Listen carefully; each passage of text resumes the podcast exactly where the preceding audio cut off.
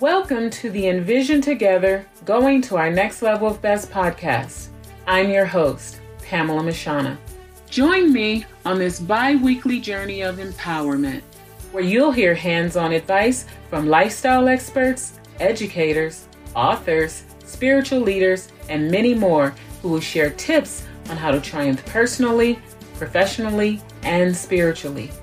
We explore timely topics such as overcoming anxiety and fear, educating the reluctant student, cultivating lasting relationships, and strengthening our faith. My hope is that the insights offered on the show will help us envision ourselves using our unique gifts and talents on greater levels for greater purposes. Hello, everyone. I am so excited to have you join me again today on Envision Together, going to our next level best podcast. And today I have a wonderful guest for you, and we're going to have a, I'm sure, a lively, wonderful chat. And my guest is EksAyn Anderson. With that, I just want to welcome him. I'm so glad you're here. And will you go ahead and share with my audience and myself any biographical information you'd like us to know about you? Well, that's a great question. You know, people ask me this question sometimes, and I'm I just got to tell you, the first thing I am is um, a husband, a father. Well, I'm also a believer, but I'm I'm a husband and a father. You know, I do some things in business. I've written a couple books, and I like to speak and train in different places around the country. Wonderful. Well, that's short and sweet, but it gives us a good idea of of who you are and we're going to jump right in and get some more information from you. So, while researching you, I learned that you believe that the same principles used to govern and influence others in family relationships also apply to business relationships. One idea that you shared is positive reinforcement over negative reinforcement. So tell us more and give us some of the research around that. Yeah, I appreciate the question. It's a great question. Positive reinforcement is basically catching people doing something right and rewarding that behavior. They found that attention in, in, almost all situations, especially with children, but also with adults, is very reinforcing. There's a parenting book that I have. It's called The Power of Positive Parenting by Glenn Latham. This book has some research. Let me just read an excerpt that they repeat repeatedly throughout the book. It says Research has shown that the most effective way to reduce problem behavior in children is to strengthen desirable behavior through positive reinforcement rather than trying to weaken undesirable behavior using aversive or negative processes. This is by S.W. Bijou. It's found in the International Encyclopedia of Education, 1988. And just so you know, this same principle, I can tell you, uh, I believe works in, with children, I work in families, marriages. It also works in the business world. And we can talk about that. Okay. Do you know what research, what type of research was done? Was it qualitative, quantitative? Was it interviewing groups of people or? That is a good question, and I I do not know if it was qualitative or quantitative, and I and I wish that I did know that. Okay, all right. While you are a successful businessman and you know the value of hard work outside of the home, you also believe that parents make a real difference and they have the ultimate job. I happen to agree. Why do you believe they have the ultimate job? Well, let me share a little bit with you. You know, when I was young, I used to like to draw trees. I used to mm-hmm. draw them with every branch, every leaf, every detail. When I went to school, I saw how the other children drew trees, and they drew them with a little two lines and a kind of a poofy cloud on top. You've probably seen some children draw like that. Yeah when I went to school and saw how the other children drew trees, I stopped drawing these really detailed trees with dozens of leaves and every tree and every and I started drawing the way the other children did. I found out later that my mom, when she saw this, she really cried. Fast forward a little while, I had a little league game. By the way, I wasn't. There's a couple ways to be uh, to play little league. You can either hit the ball and be good at it. If you were pathetic like I was, you just held the bat out, and the ball would hit the bat and fall. Um, I had one bunt the entire season, but I'm not here to tell you how how good I was at how or how pathetic I was at Little League. There was something interesting that happened after this game. You know, we went home, and my mom complained of a very severe headache, and my dad became concerned, and he said, "I I think I'm going to take mom to the hospital." Mm. And I remember giving my mom a hug Mhm. telling her that I loved her. And then they drove away. Yeah. Well, I was a little concerned. I was only eight years old. My uncle happened to be visiting us at the time. And I went to my uncle and I said, Is my mom going to die? And he said, No, she's not going to die. And I said, You promise she's not going to die? And he said, I, I promise she's not going to die. And I wanted to believe him. I went downstairs, climbed up on my bunk bed, and I opened this book, started reading it to try to wait past the time for my parents to get home. And I waited and I waited, and they didn't get home. The next morning, I, I woke up. I was a little anxious, climbed off my bunk bed, went to the to the door at my room, and I if you open the door to this room, you could open it. And there was kind of a long family room outside of it, and and I opened the door, and I could see on. I was anxious to see my parents. I looked out in the family room, and I could see my dad there, but something was different. My mom was not there. Instead, there was a friend and a neighbor and another friend and another neighbor. It seemed like half the neighborhood was at our home. Oh wow. And as I walked closer, I could see my dad, and he had tears on his cheeks. And as I got even closer, he gathered my brothers and sisters together. And he said words that I'll never forget. He said, I think our mom is going to leave us. Mhm. And I started to put two and two together. I went into a panic and I said, Dad, Dad, we got to do something. We got to do something. I still remember that. But what had happened is my mom had had suffered a cerebral hemorrhage, meaning a blood vessel in her brain had burst, and she was now brain dead at the hospital, being kept alive by a life support system. Oh. A couple days later, we went went in. I could see my mom. She had tubes coming out of her nose. She had Is that kind of like an aneurysm? yes, it was an aneurysm. That's exactly what it was. It was a a blood vessel in her brain had burst. It's known as an aneurysm. Anyway, I remember walking in, seeing my mom on this bed with these hospital with these tubes, and I was afraid. And it came time to t- they were they had to take my mom off of these uh, machines. There was nothing they Yeah. could do. She was brain dead. And I remember when they did, she kind of crinkled up and turned bluish. Hmm. And I was afraid to give her a kiss because she didn't look like my mom. So I went and just kind of faked one, kissed the air, and I walked out. My mom died that day. And as an eight year old boy, I watched her die. Now, here's my question for you How do you think I draw trees now? Hmm. And the answer is I draw them the way my mom would want me to. And I got to tell you, I'm in this unique position because I only had my mom around for eight, almost nine years, a little less than nine years. But there are little comments she made, little things she did, things that took five seconds that she said that still profoundly, profoundly influence me today. They've influenced my children, and I'm convinced that they'll influence generations to come. Mhm. I really believe that, you know, we could build a business. We can do a lot of things that are great in the business world. And, I, and my hat's off to people who are trying to do that. But the truth is, if you think about it, most of these businesses in, in 10 or 20 years are going to be bought, sold, bankrupted, disrupted. They may not even exist anymore or be completely changed. But the influence that you have as a parent can go on for a long, long, long time, forever, I think. I guess I'm kind of on a mission to help people realize that. And the same principles that make you a good parent, the same principles that help you in business. I mean, they're the same exact principles and and we could talk about those a little bit. But that's one of the reasons I believe it because I can see it in my own life. Thank you for sharing that story. Well, it's really sad. I too lost a parent early in life, but I actually didn't get to know my father. He died when I was nine months old. But I know something of growing up without one of your parents there.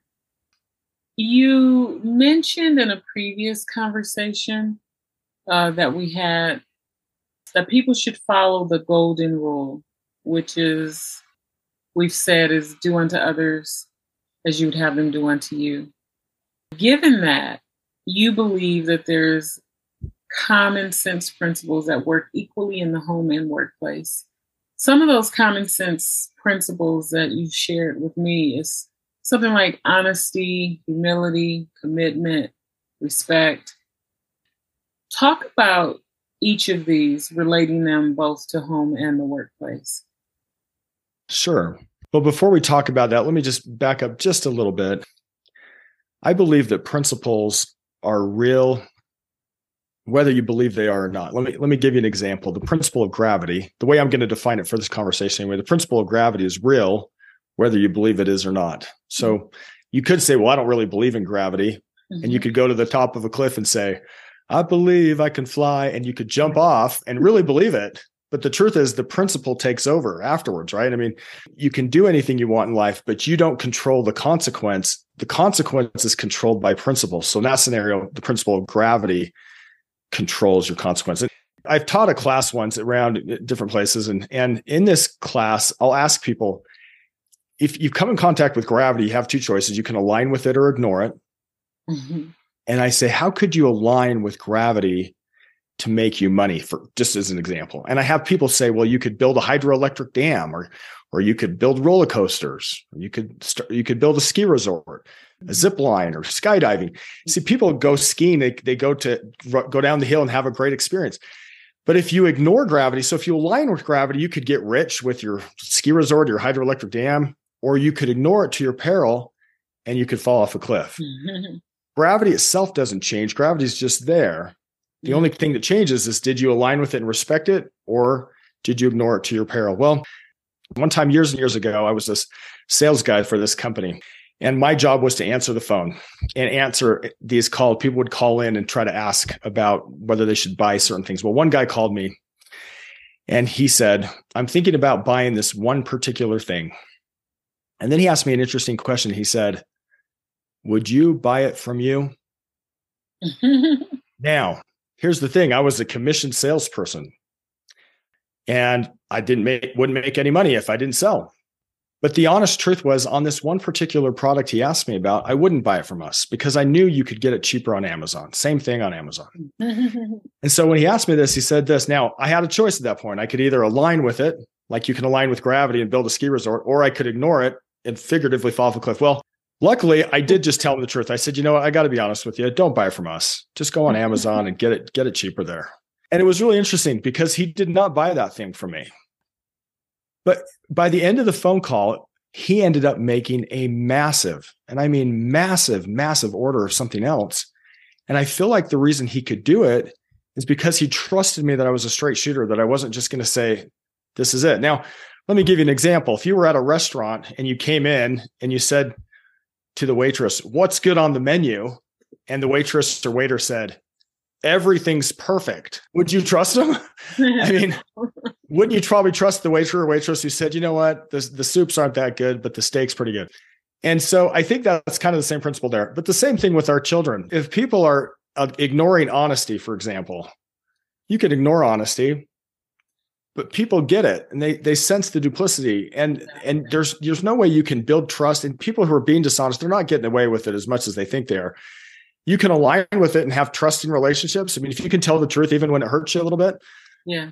people trust you. And if you don't tell the truth and that works in business and it works with your spouse and it works with your children and it works in business everywhere. So that that being honest let me tell you a little about humility. You know, I've I've been uh, able to present ideas across the country, and I'll tell you one example.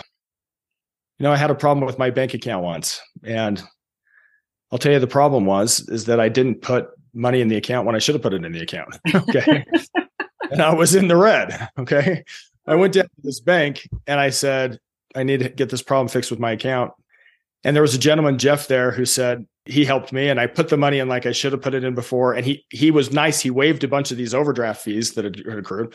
And when he was done, I looked at Jeff and I said, Hey Jeff, can I get the email to your boss? And he looked at me kind of funny, like, Well, why do you want the email to my boss? And I said, I'm going to tell him how appreciative I am of your help and that you were very professional, helpful.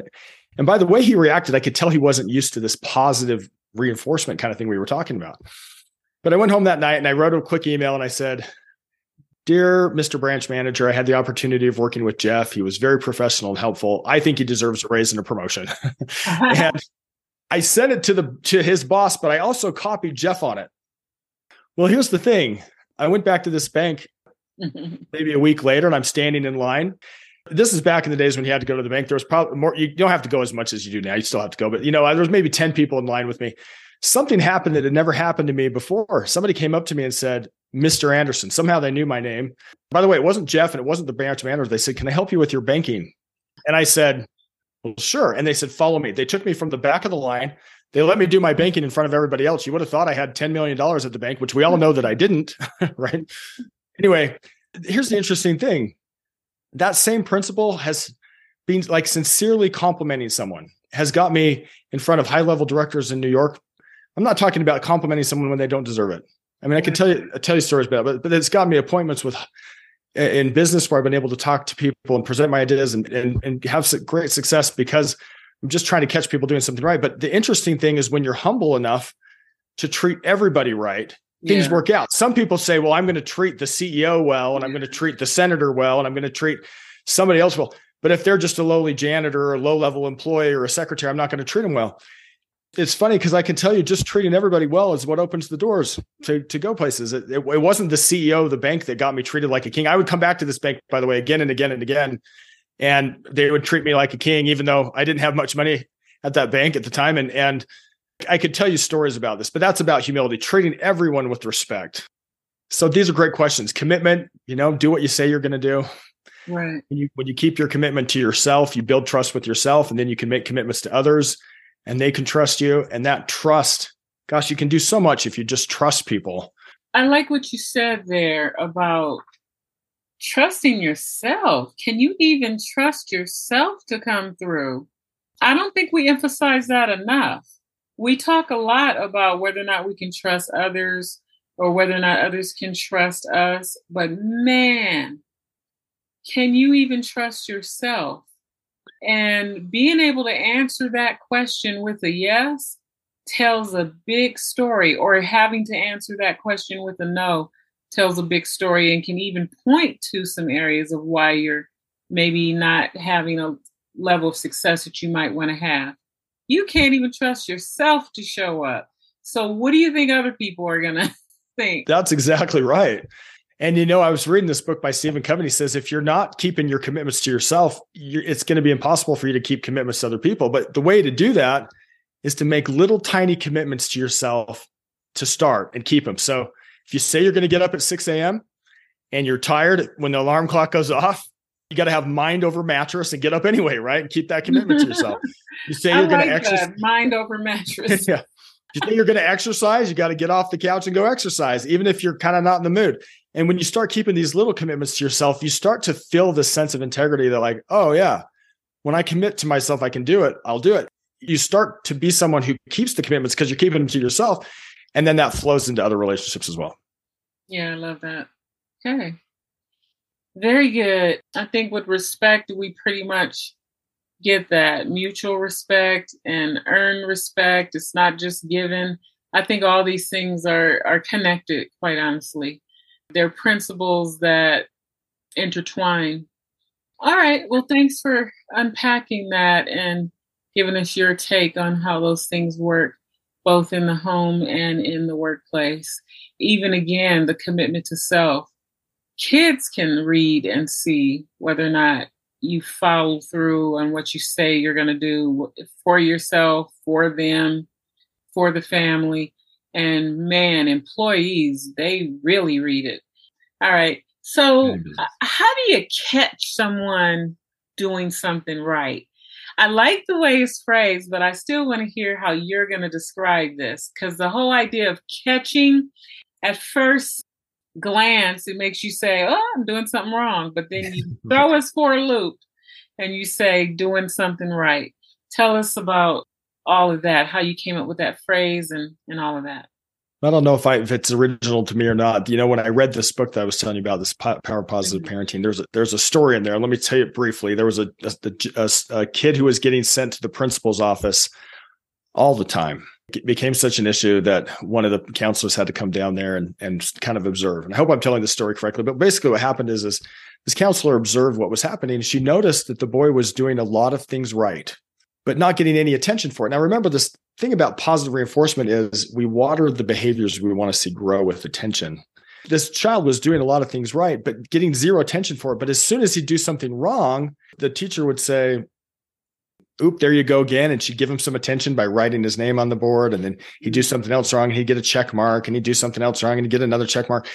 And eventually had enough check marks to get marched down to the principal's office. And the counselor, I think, was kind of following a distance. And when they got to the principal's office, the teacher said, Oh, I knew you'd be here. And she sits him next to this window, and it's right before lunchtime. And as the kids come out for lunch, they start waving to him through the window. So he's getting a lot of attention for being kind of the bad kid. And so the, the counselor said, you know, this is pretty particular behavior. This boy is getting a lot of attention for doing what's wrong and almost zero attention for doing what's right. This is what you'd expect. Now, if we're going to catch people doing something right, we have to be keyed in like, okay, what's going on that's right? So my daughter once, she got up, she was six or seven. She knocked on my door and said, Hey, dad, I got my bed made. I made my, my lunch. I got dressed. I'm ready for school. Surprise. And I just learned about positive reinforcement. I went to my wife and I said, you know, let's give this a lot of attention. Let's try this and see if it works. You know, went out there and I said, wow, your bed looks great. And you made your lunch and you got your, your roommate and, and you did this. You didn't even have to ask you. And my wife, you know, gave her a lot of attention to it. It was really interesting because guess what she started doing? She kept doing that behavior and we kept watering it.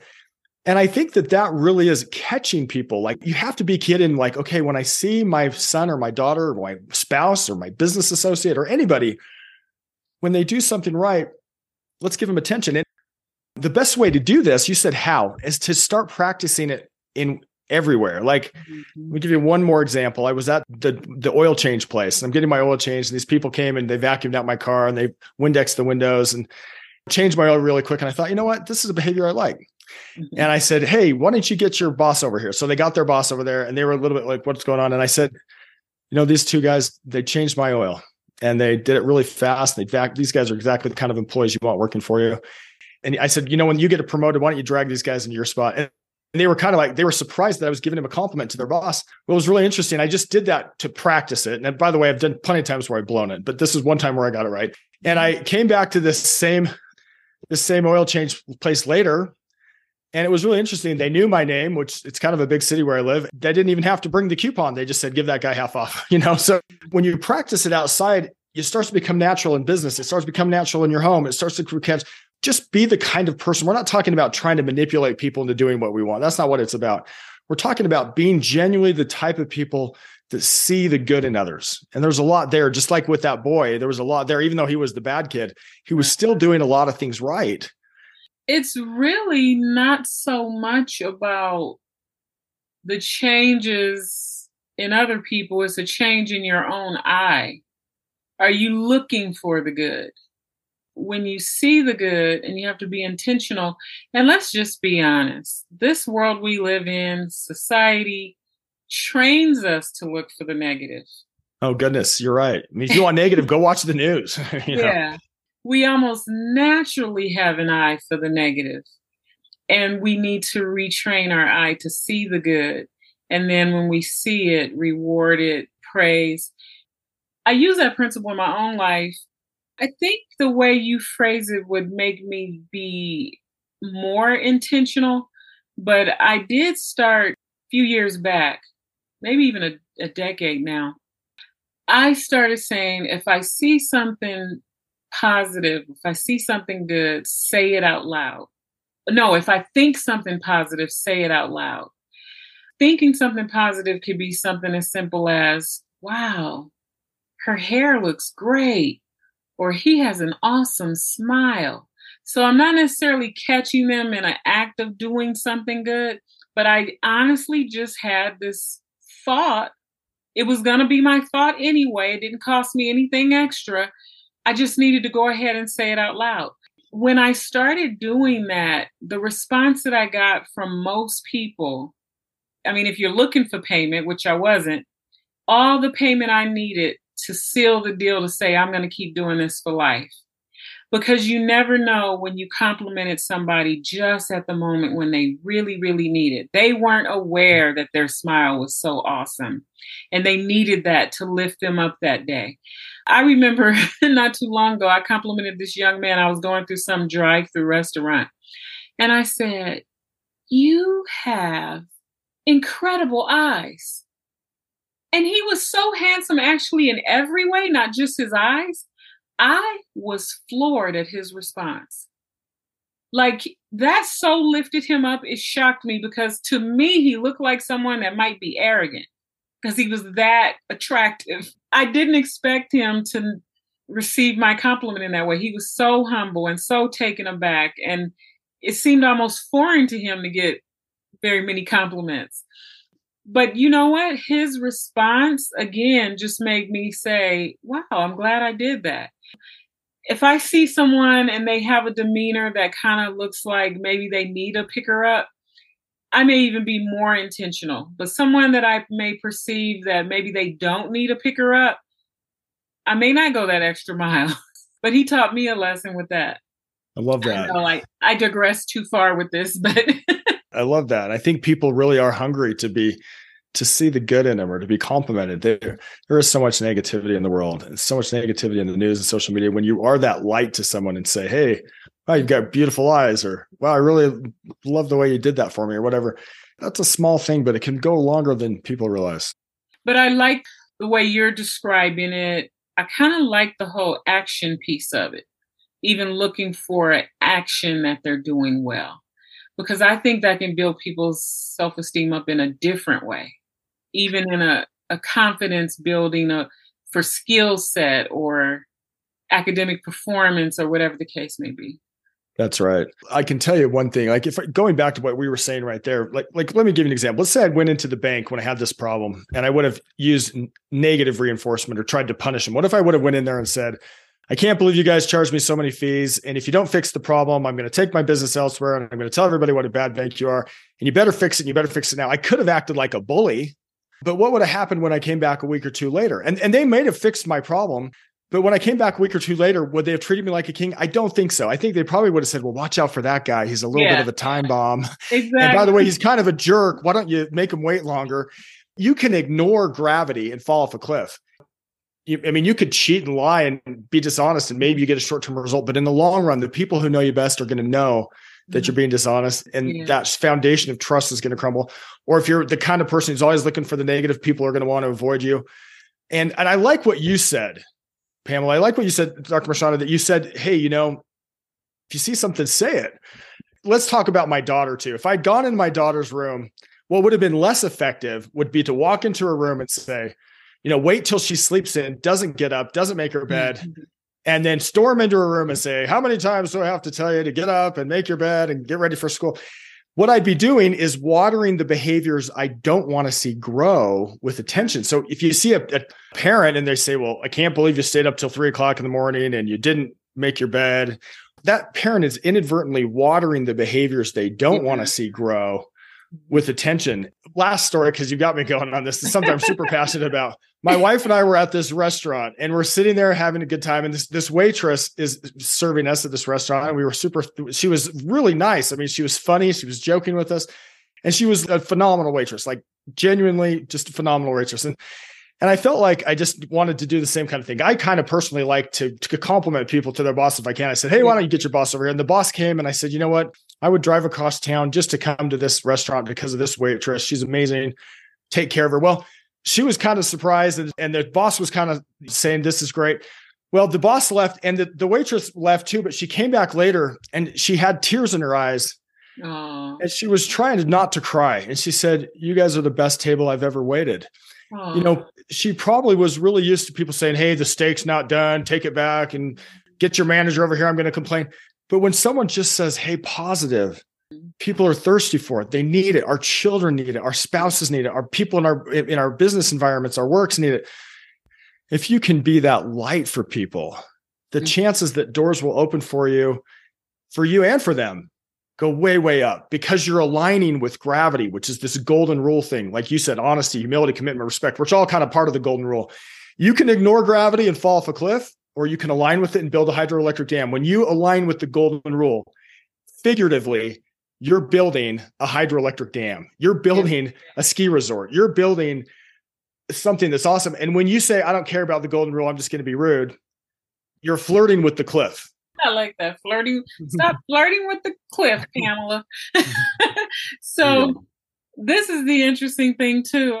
I was listening to you and about the bank experience and when you gave the example of if you were just complaining and saying you guys screwed up or whatever, you know how they recognized you when you came back and treated you like a king. The thing we don't realize is they're recognizing you either way. It's which recognition do you want to get? They are go. still going to remember your name. They're still going to remember what you look like. They just wouldn't have came up to you and took you out of the line and gave you the royal treatment. Like you said, they would have given you that other treatment. But we don't realize that either way, either side of this that we're on is going to get a reaction. So you can choose the reaction you want to have you want to be the guy that they're whispering saying oh this person let's take a whole four hours to before we you know help him or her. It goes back to something else i frequently think of. We tell people how to treat us. So if we don't like how we're being treated we have to analyze what are we putting out there I believe we tell people how to treat us when we walk into a room. And if you walk in with crazy energy, you're telling everybody to be crazy with you. There you go. Yeah, that's right.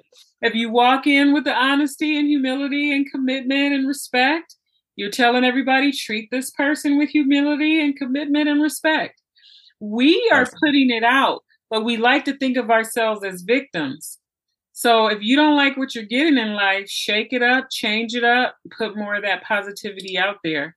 And work on what you're doing. And it's funny because as you focus in on how you can change yourself, the world outside changes you. If you're if you're worried about like, well, the, the world's making me a victim and I mm-hmm. nothing happens in life because of something outside of yourself. You know, Stephen Covey said something. The very thought that the problem is somewhere out there, that thought itself is the problem, right? I oh, mean, oh, that's great. Yeah. Instead of saying, you know, I have a children who won't listen to me. Well, maybe there's something you can do different as a parent and catch them doing something right, you know, or or maybe other parental things. We don't have time to go into them. I'm sure all all all over. But there's things, you know, if, if my spouse is not treating me right, maybe there's something I'm not doing that's not treating my spouse right. Maybe if my work environment isn't the way I want it, maybe there's something I can do internally to change things, which can change the environment. But I've got to focus In- inside me, yeah, and then that flows out. Mm-hmm. Are you listened to worthy? if you're getting the same result in multiple areas, this is what blows me away. There's people who just are not very introspective. How can you keep getting the same result from multiple sources and it's bad? And you never think, hmm, could it be me? And well, the same thing is true with positive. If you're getting these wonderful results, maybe it has something to do with something positive you're doing. That's right. If you're brave enough to say, maybe I am part of the problem, it's a hard place to be for some people because it means you really have to say, wow, really, maybe I've done this. And, and I know I have done this many times. I am in the problem. Yeah. And I have to go in and say, if I could change me, I can change the situation. But if I'm always blaming, in the same book we're talking about, you know, there's children that have tantrums, right? And yeah. some people are like, I can't handle my kids. They always are tantruming. But sometimes these parents don't realize that they are feeding it. So remember, behaviors are like seeds and attention's like water. So if the kid tantrums and the parent says, Oh, sweetheart, what do you want? Do you want me to give you an iPad? Do you want me to give you a phone? I mean, you're embarrassing mom or dad right here in the middle of the store. And they give them all, they don't realize it, but as the kid tantrums, they're sitting there watering the behavior, watering the behavior. This is a great thing he says. He goes, when people are really misbehaving, especially as kids, it's okay to say, Hey, when you act like that, you get to be in a zero attention environment, which means a lot of times you could just sit them in a corner, you know, mm-hmm. don't give them a, a, book or something. And sometimes the, the kid will go for 25 minutes. And sometimes the parents can't handle it. So they go in after seven minutes, they're like, Oh, is my baby okay? And and they give them attention. What you just taught the kid is if you scream for seven minutes, you'll get mom or dad's attention. And really what they could do is late wait till they burn out until they're calm. And they will, they'll burn out. And then when they are calm, you could say, Hey, I love it when you're calm like this. I love it when you're playing with Johnny like this. And you give them attention for when they're acting right. When they're misbehaving, they get put in a zero reinforcing environment. Yeah. Well, that one technique, if parents would say, you know what, I'm going to learn to be a little bit better parent instead of just blaming, gosh, it's so hard to have kids and they always are, they're just so hard. Teenagers are so hard and travelers are so hard. And that's blaming something outside of you instead of saying, wait a second, maybe I could learn these few techniques that might make all the difference or few principles like gravity like the golden rule like positive reinforcement things that we could learn. And again i could tell you stories about how just complimenting people sincerely it got me in front of high level directors in like new york. I mean they really really work in business and in your families. Yeah. and if we can learn what those principles are gosh it's so powerful. It really is. And you know i like the whole idea of behaviors being like seeds and attention being water, and it really brings it home, even in a visual sense. Water the behavior that you want to see more of, that you want to see grow, and make thirsty the behavior that you don't right. want to see. Dry so, that puppy out, that ground, make it dry. Sometimes just ignoring, because sometimes people are acting out because they want attention and they're doing right. Bad things to get attention. And if you water it by over glorifying it in any way, just even yelling them or losing your cool, you gave them what they wanted, you watered it. And that's, that's the right. situation where it needs to be dried out, make it thirsty.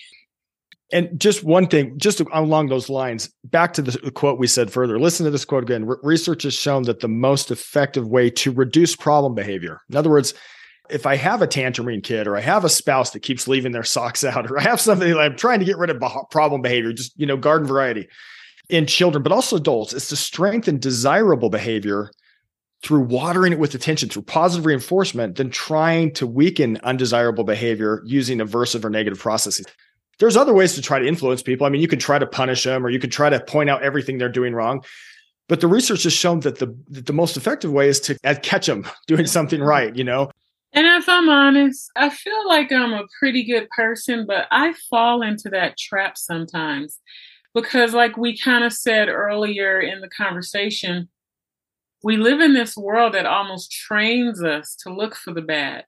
And while I try to put positive out there and I'm fairly intentional, I have caught myself in this situation where I'm like, man, you're just bam, bam, bam, bam, bam, like trying to correct it with, why didn't you do this instead of maybe you should have tried this or, you know, some better way to say it. I've had days when I reflected at the end of the day and I said, you know what, you just didn't figure out how to correct that.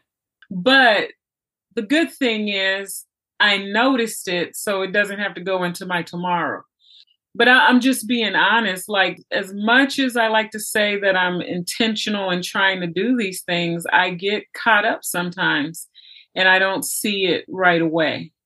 Dr. Mashana, I, I do the same thing where I'm, you know what's right, you know the best practice, you know what you're supposed to do in a moment of fatigue or a moment of annoyance, and you just do the wrong thing anyway. And so I think it is a constant battle. I, I struggle with it constantly, even though I know I'm supposed to there are times where I absolutely fail, but it doesn't mean that the principle is not true. It means I just need to get a little bit better at aligning with it, right? Right.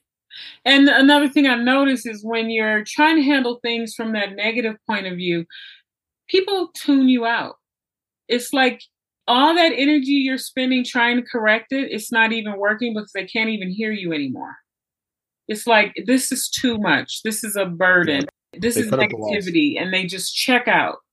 I agree and again, that can happen in the home, that can happen at work. We got to make some choices about how we want to navigate in life and know that we have the power through the choices we make. So, what do you know that can be a bridge to help someone get to their next level of best regarding this topic?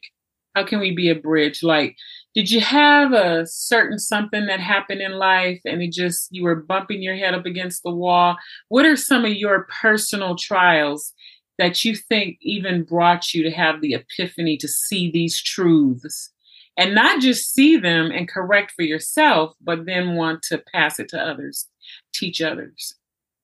Well this is a great question. You know i believe that your biggest pain in life eventually if you're humble and you align with principles and can be your biggest strength. It's almost like your greatest pain can become your superpower. You see people who've had really, really hard situations in certain areas, and they go on to be amazingly strong in these areas. Now, not everyone. I think it depends on the choices and and a lot of other factors, I'm sure. When somebody's in a really bad spot, when you're talking about somebody who's bumped their head up against the wall, if you can just be trusting this thing that's painful for you that you keep bumping your head up against the wall eventually for lack of a better word it can become your superpower. There was one person i was talking to she said your scars become your beauty marks. You know if you're weak at it and gosh you know i'm weak at it. It's not something that's come naturally to me in many ways to find the positive. Losing my mom at a young age, that was really, really hard. There was some other spin-offs in my family environment that made it very difficult. And it probably took me a decade or two to unwind that. And when I say unwind it, to get to a point where it wasn't me experiencing abandonment issues and these kinds of things. And and I did. I, you know, I had to have help from some loving people, right. um, had some counseling, had some things that helped me get through the, these kind of abandonment things you know there was unhealthy relationships that spawned out of it because i hadn't really worked through it myself and i had to go through a really painful process but because of that you know I, it made me also want to be a good parent as well so that i could pass on good things you know and so there's more to the story but i just for people who are in real a lot of in a lot of pain. Mm-hmm. you can change a lot of it through positivity. And then realizing that you have this pain and because you have the pain, it may be making you more prone to pay attention to negatives rather than positives. And then you can switch that and not project, so to speak. That's right. And, if and we have pain, we might be prone to see more of the problems in life rather than focusing on what people are doing right. That's right. And the truth is, and I believe this is true, if you look at everybody you see as if somewhere they have something that's really challenging, really hard for them that you can't see, you'll be right. I mean, like 99% of the time, you'll be right. People have, everyone has something that's been really difficult for them, even if they don't share it. And that's one of the reasons that it is so important to be a light and not a judge. I mean, to come out and say, I see the good in you rather than, hey, why are you always it is hard to do. You know, one of the things that I feel like I should share right now, Stephen Covey, who I really like his writings, he was at a conference once and somebody came up to him after the conference and said this I don't love my wife anymore. And it kind of surprised him. He looked at the guy and he said, Well, then love her. And the guy said, I don't think you heard me. I've fallen out of love with my wife. She's fallen out of love with me. And we've got three kids. We're probably heading for a divorce, and I'm kind of concerned about it. And Stephen Covey looked at him and said, Well, you know, if you're not feeling it, that would be a good reason to love her. The guy said, Well, how do you love someone you don't love? Stephen Covey looked at him and said, You know, my friend, you're acting like love is a feeling. Love is not a feeling. Love is a verb, it's an action word. But if you do the verb, the feeling will follow. Now, this is a profound thing that sometimes we don't get. Let, let me give you one more example. We can actually, many times, can lead our feelings through actions. Now, I realize there's some things that are, need some therapy, and I'm not discounting that at all. But let, let me give you an example. I had another friend. He said he was doing this Spartacus workout. It was a workout where he had to work out. I think it was about an hour long. It was all kinds of muscle confusion. He said, I got to the end of this workout and I hated it. He goes, It was so bad. I could barely walk but I had committed to do it again. So I did it again the next day and I could still barely walk and it wasn't fun. I didn't like it at all because I did it again and I still hated it and still couldn't walk.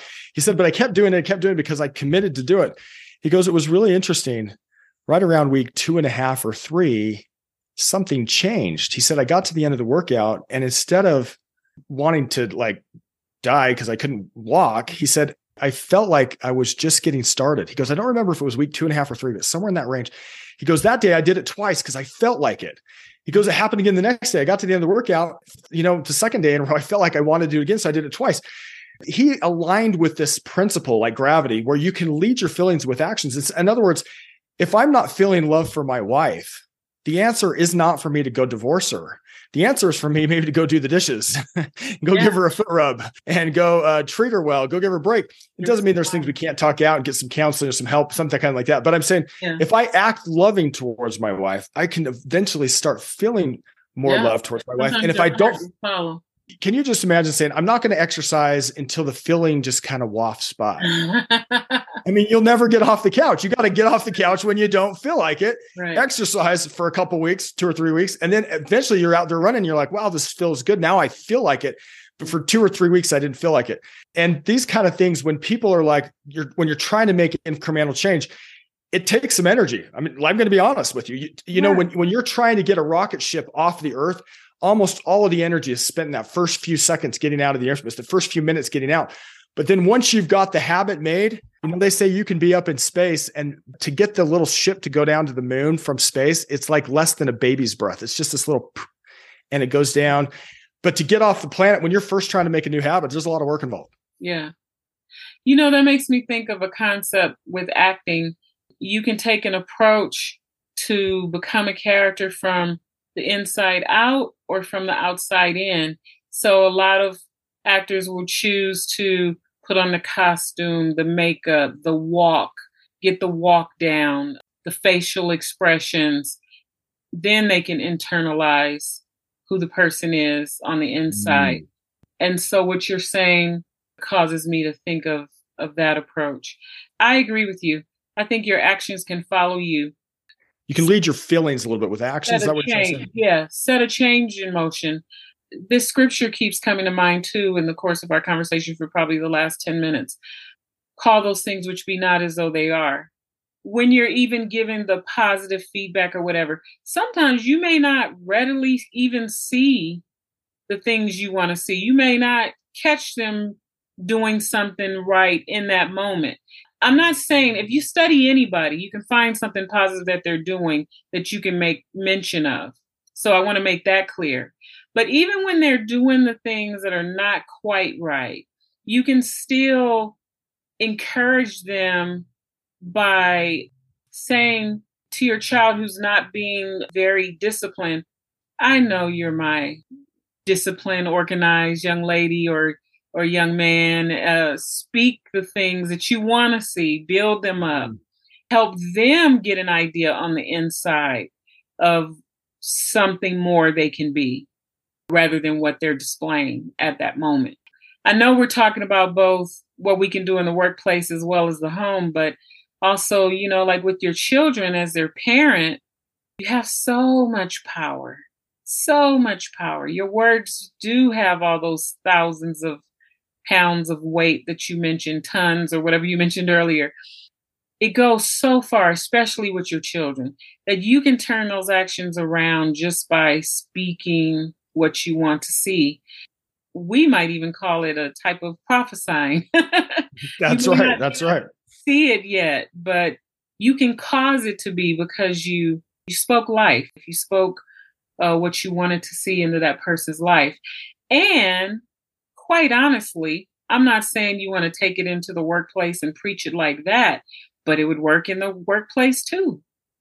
Absolutely. Some people have never had anybody speak positive things over them or very many positive things. So you can be that voice to a coworker or to, you know, and when you see the best in people, they want to live up to it. When you say, Hey, I can see you're being so mm. responsible with your room. Wow, that's great. That's way better than saying, "Wow, you're you're just one of these guys, right?" And always have to, t- and you label them negatively. You don't want to do that. People will live up to how you mm-hmm. treat a man as he should be, or treat a woman as he should she should be, and they'll become almost that if you treat them that way. It's so true. Yeah, you're right. Because you could even just say, "I know you can do this," even if you haven't seen them do it yet. I know you can do this. And they're like, right. really? You see the strength in them, not the weakness, right? To build yeah. that strength. Right. Yeah. I love it. Which one final gem would you leave with my audience regarding this topic? If they forget everything we talked about today, you're like, come on, people, but hold on to this one thing. It'll change your life. It'll help them get to their next level of best. It's just such a great question, Dr. Mashana. Thanks for asking. My mom she said something. I think she got it from her mom. She said, You know, no matter the question, love is the answer. And it sounds a little oversimplified, but I don't think it is. You know, having problems with my marriage, if I'm having problems with my children, if I'm having problems with anything, to love people. Yeah. Changes so many things. And you might say, well, I'm not feeling love for them. And we all know, well, what do you do when you're not feeling love for someone? do the action anyway, even though you're not feeling, and eventually that feeling will follow, right? Yeah. So no matter the question, love is the answer. That's what I would say. I agree. No matter the question, love is the answer. So I know you wrote a book titled What I Want My Kids to Know About Me Before I Die. What inspired you to write this book? You know, my mom kept journals and I treasure those journals. I've read them but you know sometimes i wish i had more of her thinking more of what mm-hmm. she felt kind of her viewpoint on things okay. i wanted my children to to know this is what i think um, mm-hmm. on some things you know i'd written a business book before that and it had some success you know got on forbes and things but i really feel like the most important thing that i have on earth is not the business not anything i'm doing in the business world it's more what I'm going to do for my children. And why not invest that same amount of effort into teaching my children? And so that's one of the reasons I did it. I felt really strongly that I needed to do it. That's awesome. I think we all kind of, well, I won't say all, many of us as parents, we have that desire because I haven't written a book, but I certainly write notes and put them in a hope chest and write journals and so that when I pass on, my daughter can look back through these things and know what I thought about her, what I thought about certain aspects of life. I write things that I hope she'll read one day and say, wow, my mom was thinking about thinking these things about me when I was 25. I say it, but sometimes when I write it, I might write it in a slightly different way. But anyway, yeah, I get that and that's powerful. And it also reminds me of what we said earlier too. It's sometimes those pain points that helps us have a, a new purpose, and you not having information from your mom to the extent that you desired made you have an eye to want to give it to your children. I certainly see stuff like that in my life too. Not having my father or not having certain things you try to give your kids what you didn't have and it's not always about like material things yeah. it's been my pleasure to have you on the show and i would like to give you the opportunity to go ahead and share with the audience how they can get in touch with you get any of your books or products or you can look on amazon it's called what i want my children to know before i die I also wrote a book called The Key to the Gate. They're both on Amazon. Or if you just want to go to my website, it's e-k-s-a-y-n eksayn.com. It's my first name, which is really wild. It's eksayn.com. You say it exane.com. If you, you know, if any of you, anyone would like to, to reach out to me there. That's great. Thanks so much again for being such a wonderful guest on my show. I really enjoyed our conversation and I think we collaborated really well and people will be able to get some good stuff from this episode. It's been an honor to be on your show, Dr. Mashana. Thank you for being such a wonderful host and love that you're doing this. Thank you. Well, friends, thanks for joining me for another episode of the Envision Together Going to Our Next Level of Best podcast. I hope today's topic inspired you to envision a brighter future getting to your next level of best and to urge others to reach theirs as well. If you are encouraged by today's episode, subscribe and share it with your family and friends.